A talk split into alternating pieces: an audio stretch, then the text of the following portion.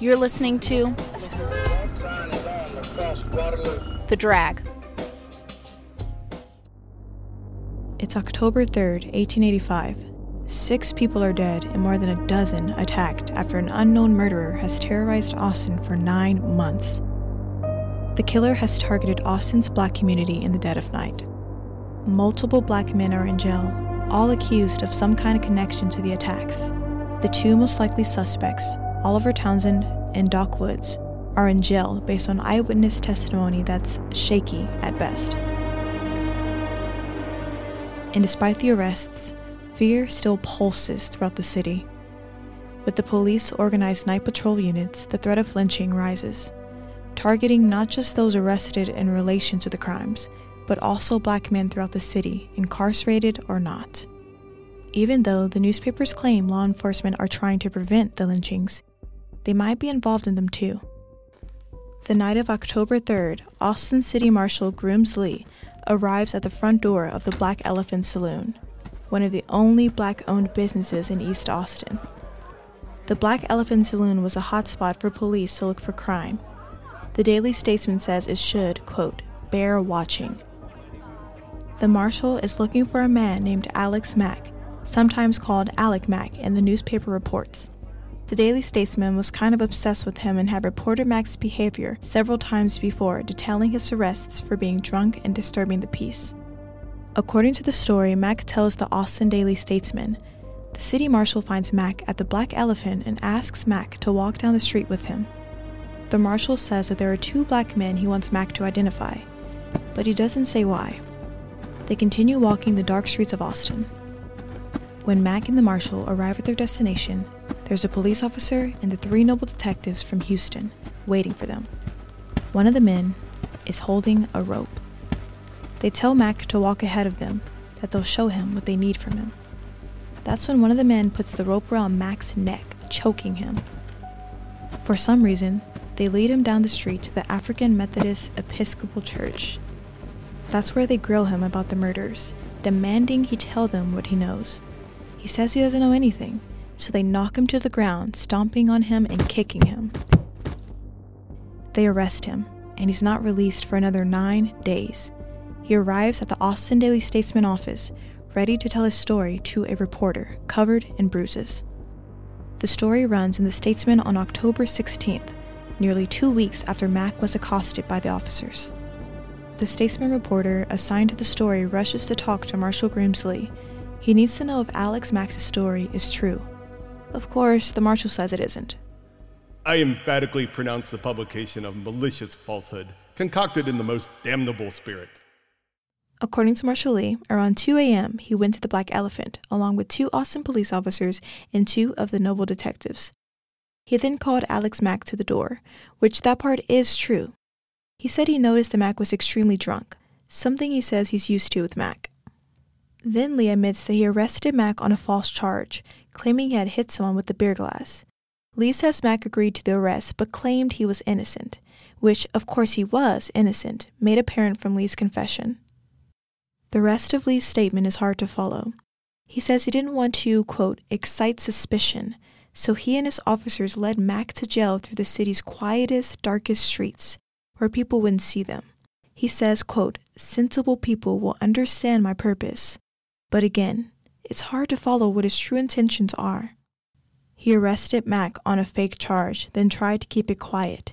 He says Mack was boisterous due to being drunk and, quote, sometimes violent, fighting to get away from the officers. But Lee denies any violence on the officer's part. He was not maltreated in any way, and only such force used as was absolutely necessary to conquer him. I never saw such resistance by any prisoner before. Lee says Mack became extremely angry when they got to the jail, so they used a rope hanging on the jailhouse wall to pull him into the cell and lock him inside. The reporter doesn't reveal whose side of the story he believes, but he does write that Mack has threatened to kill police officers before, ending his Statesman article with, quote, he would do to watch. You're listening to Devilish Deeds. I'm Megan Parker.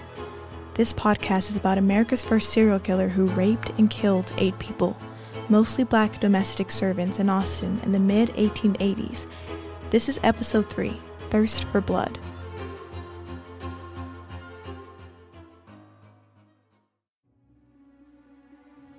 Alex Mack is released, but Oliver Townsend and Doc Woods are still in jail, and the case against them hinges upon one man's testimony, Johnson Trigg. He swears he saw Oliver Townsend the night before the murders of Orange Washington and Gracie Vance, the couple who were attacked in their quarters along with two of their friends. And he swears he heard Townsend say he planned to kill Gracie. He also claims he heard Townsend say, quote, I have been killing them and I have not been caught up with yet. Triggs' testimony is compelling and detailed. The timeline he provides matches up with the reports from the victims the night Gracie and Orange died and from the two other women who were injured. Even more damning is Triggs' statement that he heard Townsend at the Black Elephant Saloon a few nights before the 11 year old girl, Mary Ramey, and her mother, Rebecca, were attacked, saying he was going to kill Rebecca too. Plus, there is a second man who comes forth with a vague statement that appears to back up Triggs' claims. He says he heard Gracie say she was afraid to go home, that there were men in Austin who were angry at her and wanted to hurt her. After the attacks on Gracie and Orange, there's a shooting at the home of two black men. They say another black man came into the yard and started firing a gun at them, grazing one of them. There's no way to know if this shooting is related to the attacks on domestic servants, considering the two victims are men. But since the killer has already proven he's willing to attack men too, the shooting is worth noting. Just over a week after Gracie and Orange died on October 5th, the Austin City Council convenes to discuss the latest developments in the murders. Most of the City Council members seem satisfied that they've found the perpetrators of the murders, that Oliver Townsend and Doc Woods are very clearly to blame. The newspapers even started singing the praises of the noble detectives from Houston even though, according to Skip Hollandsworth's book, The Midnight Assassin, just weeks before they criticized the detectives and other local law enforcement for being ineffective. Mayor John Robertson addresses the city council starting by bragging about the efficiency of the noble detectives. He asks for the city council's support in keeping the detectives in town longer, and he speaks to the criticism of his police force. These crimes are abnormal in their character. They occur when and where least expected. They are shadowed in mystery. A motive is wanting. They have baffled the power of the most skillful experts in the detection of crime. But, as we've said before in this podcast, the Austin police force wasn't exactly made up of skillful experts, at least not entirely. Here's Jenna Cooper, the records analyst from the Austin History Center. It mostly comprised uh, men who had a somewhat prominent position in town. Um, some of these men had been Texas Rangers before, or they had served in the military. Um, it wasn't. It, it, wasn't a very developed force. It. Um, I mean, of course, like I said, investigation tactics were minimal to none. In his speech, the mayor goes on to ask for more funding from the city council to expand the police department's night watch and that the city marshal directly oversees it. He also requests a curfew. Anyone on the streets after midnight should be arrested until they can explain why they're out. Members of the all white, all male city council seem split on what to do. Some of them say the police should be supported, that they're doing their best given the circumstances. Others remain openly critical. One councilman says it's embarrassing that Austin has to bring investigators in from another city to handle the cases, that the police force should have been able to take care of it. Another councilman suggests a reward for anyone who can come forward with information on the attacks. Even though the mayor's speech strongly suggested that Oliver Townsend and Doc Woods were the men responsible for the attacks, the city council doesn't seem so sure. The same councilman who said it was embarrassing to hire external detectives says he's worried a reward will lead to false arrests or convictions, that people would make up stories just to get the money. But despite the councilman's protests, the rest of the city council decides on a $250 reward. That's about $7,000 in today's money. The terms are vague, though the reward is for, quote, the arrest and conviction of any and every person who has heretofore been, or who may hereafter be guilty of murder, rape, robbery, burglary, or arson, or of an assault committed in the night time with intent to commit murder, rape, or robbery within the limits of the city of Austin. that means the reward isn't just for the attacks on domestic servants, it's for the arrest and conviction of anyone committing any crime in Austin. White supremacy was simply a social given in the American South in the 1880s. The stereotypical image of a criminal is a black man, and this image continues to perpetuate tangible damage to the black community. Obviously, this stereotype is and has always been extremely racist, but with the president of white supremacy, this $250 reward for any person committing any crime is almost asking for an increase of unjust accusations and arrests of black men. Here's Dr. Lauren Henley, the professor who has researched these cases extensively. And it's a large quantity of Austin's black male population that is forced into this rigmarole. Um, and that's different, though, because we tend to imagine serial killers are white men. Like that is the trope that exists in pop culture, but that's not true. I mean, statistically, I mean, like today, American society, uh, black serial killers kill disproportionately higher than the percentage of the black population in the country. Um, but we want serial killers to be a particular kind of criminal, and that kind is intelligent and like crafty. Now, that's also not true. That's a myth. But we tend to believe society has constructed the, the values that Black folks can be criminalized and are a particular kind of criminal, but that kind of criminal is simply a murderer, right? a one type, one victim murderer. It's not this habitual thing about serial murder that requires intellect and cunning skill and foresight and things like that. That is all related to the history of Black criminalization. The City Council also allocates $1,000, about $28,000 in today's money, for keeping the noble detectives in town longer. Even though Townsend and Woods are still behind bars, many in Austin still don't feel safe. And it turns out they had good reason to worry.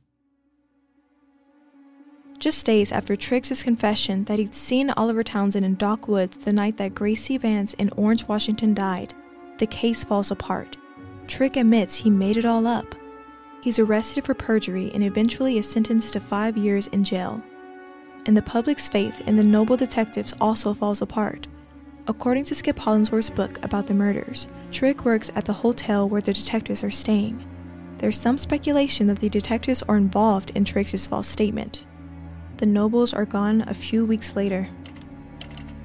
During the last year, a number of the most dastardly crimes known to the law have been committed in this city in some instances murder, and in others murder and rape, and in others murderous assaults with knife, hatchet, or pistol.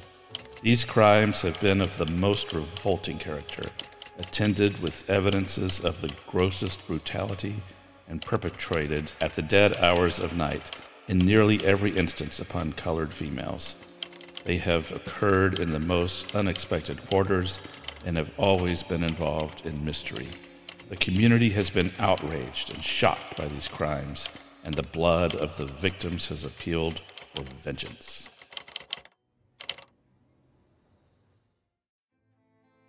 Throughout November 1885, the month after Johnson Trigg recants his accusations, the newspaper reports arrest after arrest of black men in Austin. Then, on November 22nd, a familiar name appears in the newspaper reports Walter Spencer. You might remember that name. He was Molly Smith's boyfriend. Molly was the first victim of this unknown serial killer, and Walter was attacked with an axe that same night. Investigators determined that there was no way his wounds could have been self inflicted. They were too serious. But as quickly as Walter's name appears in the newspaper reports, it disappears. On December 11th, the charges are dropped. It's quiet in Austin throughout the fall of 1885. There aren't any more attacks, no murders, no midnight rock throwings, or door knockings. Not since September. The city council finally appoints those new police officers they approved the funding for. There's now a city marshal, a sergeant, and 20 policemen. Previously, there had only been 12. Many Austinites look forward to Christmas in 1885. School children sing in choirs, there's an abundance of parties and celebrations to attend across Austin, and even the insane asylum inmates get an annual visit from St. Nick. The last attack by the Midnight Assassin was almost three months ago to the date. People are desperate to shed the fear they've been carrying for nearly a year. It's Christmas Eve in Austin. Tonight, all is calm. It's late, sometime just before midnight. A reporter from the Austin Daily Statesman is chatting with the new city marshal on a street corner. A private watchman runs up to them distressed. He says, quote, A woman has been chopped all to pieces. Blood, blood, blood. Last night's horrible butchery. The demons have transferred their thirst for blood to white people. The city marshal, the watchman, and the reporter rush to the home owned by Moses Hancock, an elderly white man. His wife had been attacked. 43 year old Susan Hancock was a white woman. It's the first time the unknown serial killer has targeted white women. When the Statesman reporters arrive, two doctors are already there, dressing Susan's wounds. She has two giant gashes in her skull, and blood pours from both her ears and her mouth. The doctors try to save Susan's life with much more effort than any of the black victims received. Despite their efforts, she screams as she takes her last breath, while blood pours from her mouth. Her husband, Moses, is distraught. When the Statesman reporter interviews him, he seems distracted and, quote, disconnected. Moses says his daughters went to a Christmas party earlier that evening and they left the doors unlocked so they could get back inside safely after their parents had gone to sleep. But somebody else got in. Moses gives the statesman his account of the evening. He wakes up and his pants are missing. He thinks he's been robbed, so he goes to his wife's room to check on her. In those days, it wasn't uncommon for spouses to sleep in separate rooms. He sees his wife's bed covered in blood, aglow in the moonlight. But Susan's nowhere to be found. He leaves through a back door of the house and sees Susan laying in a pool of her own blood in the backyard. He picks her up, rushing her into the house, and calls for his neighbor to help. Moses is elderly, so he struggles with his wife's body. His neighbor helps him carry Susan into the parlor where they anxiously await the two doctors. They arrive moments later. Moses also says he saw a man running away and jumping the fence, most likely running alongside the Colorado River behind his house. The bloodhounds return, hot on the murderer's trail. Well, sort of. They lead the officers up the river, and then the trail goes cold. The Statesman reporter also notes the scene looked like a robbery. Dr. Lauren Henley thinks this is indicative that the serial killer terrorizing Austin in the 1880s wasn't just one man, but several. Most serial killers kill intra-racially. So the fact that we have a bunch of black women and a black man who's the victim victims, and then two white women, I'm not sure it's the same person. Like statistically, serial killers kill within their own race. We know that. To suddenly switch modus operandi at the last moment, or what we now know to be the last moment, it could be that the killer's fantasy was not being fulfilled, so they escalated it. It could be that these are copycat murders, and it could be that the killer just kind of uh, stopped, right? That the two victims at the last point, Gracie and Orange, that killing two people at once, and in particular killing a man, somehow disrupted the fantasy and forced this person to stop doing these things. I don't know. But whoever the murderer or murderers are, they're not done for the night. The statesman reporter kneels by Susan Hancock's side as she dies when he hears a shrill voice pierce through the cold night. There's been another attack just an hour after this one. Just after midnight, James Phillips Sr. awakes to his son, also named James, who goes by Jimmy, calling for help. Jimmy's an adult, but at this time it's not uncommon for adults to live with their parents. So Jimmy lives in his father's house with his wife Eula and their 18 month old son. Philip Sr. walks into Jimmy's room. Someone had left the door open and sees Jimmy covered in blood. In fact, all he can see is blood. The bed is drenched in it. Jimmy lays on his right side. There's a deep gash above his ear. It's clear how he got the injury. There's a bloody axe laying next to the bed. Jimmy's young son is nearby, covered in blood, but thankfully unharmed. Jimmy's wife, Eula, is nowhere to be found. but there's a trail of blood leading out the door, onto the veranda, and into the yard. Her skin is covered in abrasions. There's dirt and sticks in her hair. A pool of blood spreads beneath her body. A piece of wood lays across her chest and arms. She's clearly dead. The statesman later suggests that Eula was sexually assaulted with a piece of wood, but the wording is vague enough that it's hard to say. It's not clear how Eula got outside, if she was dragged by her attacker or if she tried to run when she was still alive. But either way, it seems clear that there were two people involved in this attack, according to the statesman reporter on the scene. Both of Eula's hands were held down by pieces of wood, which means her killer might have had help. It takes only 24 hours for the crimes to hit national newspapers. Six black people have been brutally murdered and dozens of others attacked over the course of a year in Austin. And it takes only a day after the murders of two white women for the broader public to care. The New York Times publishes a story about the murders on December 26th. The facts in the story are a little shaky, they claim that 13 black women had been raped and 7 had been murdered in the year prior, and they say 8 white women had been attacked, 4 raped, and 3 murdered.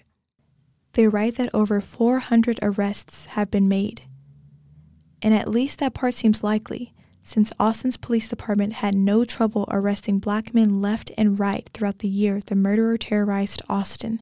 Regardless of the facts, it takes the death of the white women for the national media to care.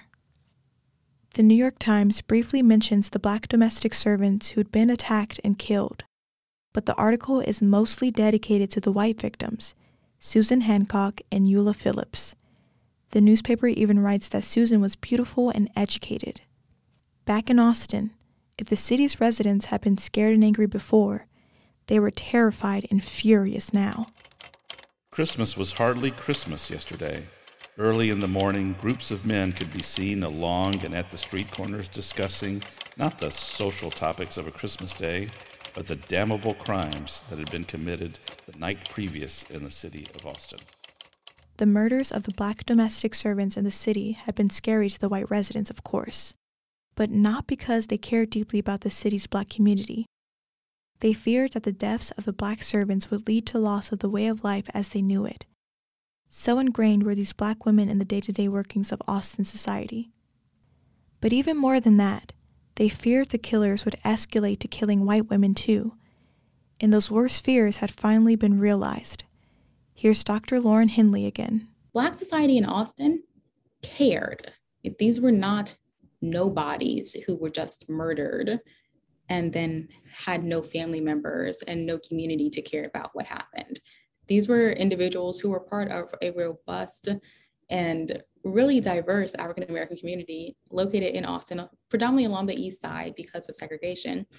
And when members of their own community were murdered, if they were upset, they genuinely cared. So even though white society had created domestic servitude as a way to sort of erase right, Black members, right? They literally put them in outhouses behind their main houses to obscure the fact that they're doing all kinds of things to support white supremacy. These are still Black folks who are part of robust communities. They have family members, they go to church, they attend dances and parties and festivals, they have loved ones and playmates, they're in school, right? They do all kinds of things. All of these women had people who cared about them. And when they were murdered, Austin's Black community was rightfully upset. So, yes, white supremacy erased this from the mainstream narrative until they couldn't ignore it anymore. And whether they couldn't ignore it anymore because their domestic servants were being murdered and now they didn't have someone to cook and clean and look after their children, or because two of their own were murdered and now they're worried that the killer has gotten a penchant for killing white folks, it's hard to say but I don't want to diminish the fact that like these are actual people whose lives were lost and entire communities had to cope with that. Jenna Cooper with the Austin History Center said this was a major turning point. There's this, you know, continuously simmering fear that really boils over in December of 1885. City leaders hold a public meeting at the Capitol in response to the city's fear and outrage. Mayor John Robertson calls for the city's black and white communities to come together to find the killer or killers, and several other powerful members of Austin society speak out to agree with him. One of the men, a lawyer, reminds the public that lynching isn't the answer, and another cautions against criticizing the police. Others pledge money or resources to help find the killer. The statesman calls for the community to take matters into its own hands, telling the citizens they need to protect themselves since the government can't do it. Though the reporter makes sure to say the authorities aren't to blame here, that the murders are, quote, a mystery of mysteries. The statesman calls once again for what it sees as the only answer, turning citizens into night watchmen for their neighborhoods, five to ten people in each ward. Everyone in town seems to agree with them, so the city raises money to pay these men to do their duty and protect their city, saying that these men should be, quote, trusted implicitly and no questions be asked of them, as secrecy is essential to success. The most recent attacks led to paranoia across Austin. The Statesman publishes reports of a few seemingly harmless incidents. One man reports a group of men acting suspiciously, quote, as if they were afraid to be seen. A few reports surface of people seeing men in their yards, then running off. There is an attempted mugging outside of a brothel in the city's red light district called Guytown. One woman reports that someone was trying to get into her door. There are seemingly run of the mill crimes for a growing city in the 1880s, but for a city on edge, anything seems suspicious or terrifying. It's not unreasonable to wonder if there's a killer lurking around any dark corner or in any alleyway so the city council sets a curfew. All saloons and liquor stores will close at midnight. Another 30 police officers will be added to the force. The city marshal tells the police force and the citizen watchman that any man out past curfew should be questioned, and if the man doesn't have a good story, to give him 24 hours to leave the city entirely. Here's the Austin History Center's Jenna Cooper again. It caused people to be very, very wary um, there were curfews enacted. Um, businesses would close early. Um, you know, people felt very afraid to walk about unescorted. In a letter published in The Statesman entitled, A Woman's Advice to Women, a woman identified only as Mrs. F writes The assassins are around again, and the men, no doubt, are doing all they can for our protection. But let me tell you how, in a measure, we can protect ourselves. One good dog and a revolver will do it. The dog in your house and the revolver under your pillow. Miss F goes on to write that the murders likely wouldn't have happened if the victims simply had a dog. The paranoia also, of course, extends to the police department.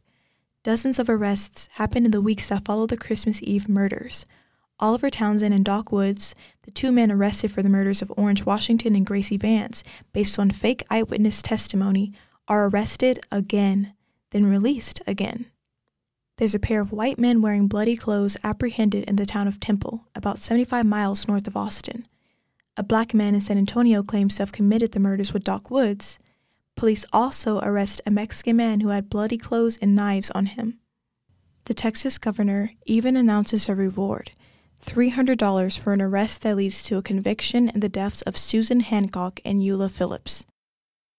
About $8,500 in today's money, which the statesman deems too low to motivate anyone to come forward, despite being more than what was offered before white women became victims. And as Austin descends into panic, Jimmy Phillips, whose wife Eula was murdered on Christmas Eve and who himself was injured in the attack, sits in jail still recovering from his wounds. Despite the fact that his father found him that night bleeding badly, he's been arrested for his wife's murder.